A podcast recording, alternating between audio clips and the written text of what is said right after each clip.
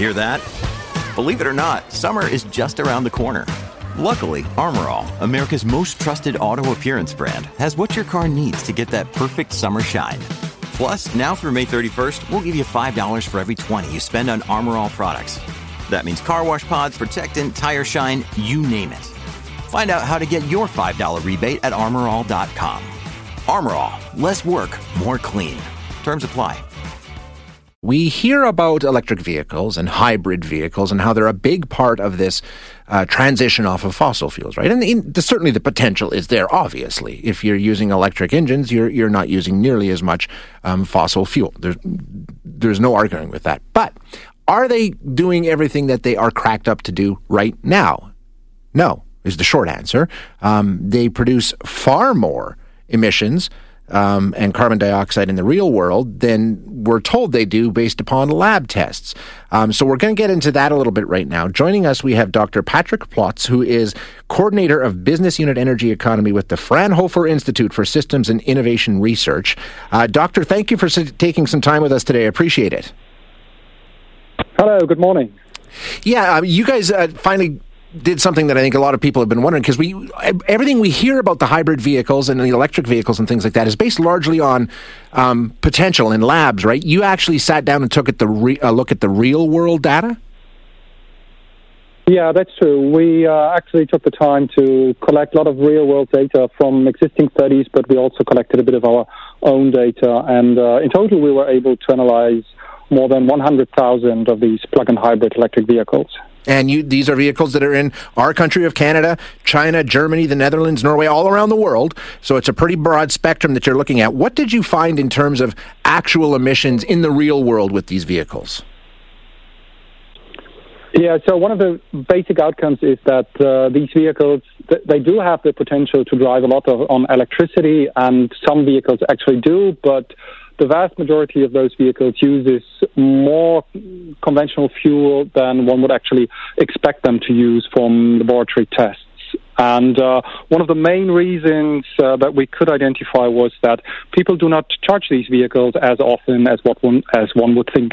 Yeah, so the potential there, if people were charging them more and using more of the electric components of the vehicle, it could do far better than it is. But people just aren't. Is that the takeaway?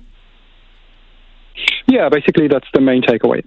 Why not? Why aren't? Is it just? Is it a convenience issue at this point? Uh, well, maybe not so much convenience. I think there are some users that uh, do not have easy access to electricity yeah. in a garage at home, but I think that's only a, a minor share of the people.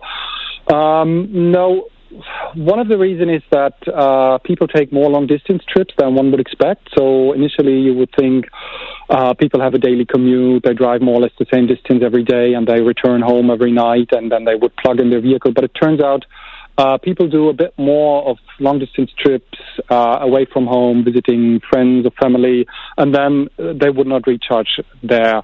And um, there's a special group of users which is uh, particularly relevant in Europe, uh, which are company car users. So the vehicle actually belongs to the company, but they're allowed to use it uh, for business, but also for private purposes. And uh, they usually uh, get to refuel with conventional fuel for free, but uh, many of them would have to pay for electricity themselves at home. And uh, especially for the latter group, it's very easy to understand that they do not recharge as much as home as you would want them to. Sure. Yeah, it makes sense, right? Um, so, no, we're not saying um, that this is a, a, failed experiment by any means. The potential is certainly there, and these can be used in a much more efficient manner. It's just we need to do some things to make that happen more commonly. Yes, exactly. And we uh, identified a, a wide range of policy options to convince people to charge more frequently or to drive on electricity uh, more frequently. And uh, one obvious measure is um, to make charging options widely available, both at homes and at workplaces and in public.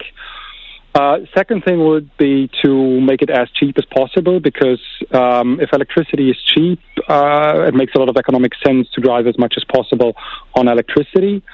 And um, a third very simple option is to make car manufacturers buy those vehicles with longer electric ranges. So mm. some of the models have uh, rather limited electric ranges, of let's say 30 to 40 kilometers or around 20 miles. And uh, obviously, the longer the electric range, uh, the more they would also drive on electricity.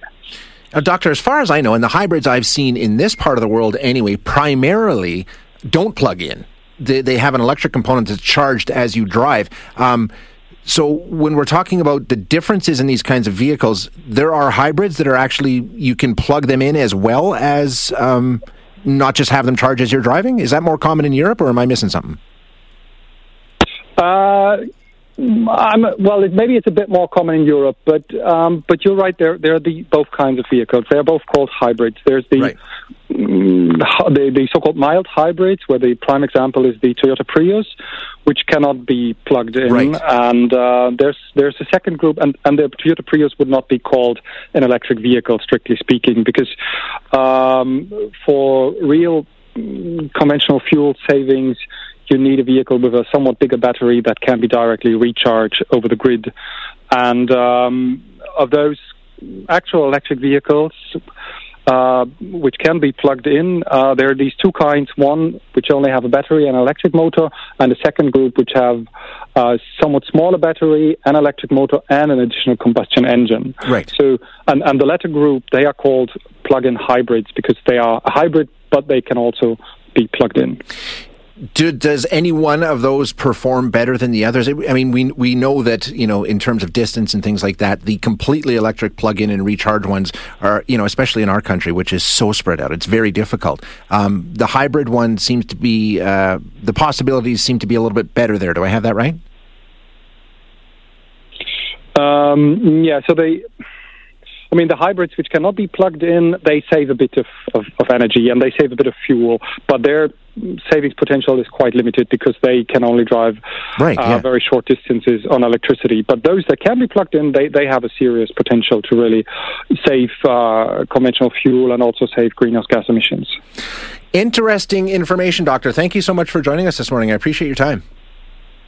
My pleasure. Thank you. Thank you very much. That is Dr. Patrick Plotz, the coordinator of Business Unit Energy Economy with the Fraunhofer Institute for Systems and Innovation Research.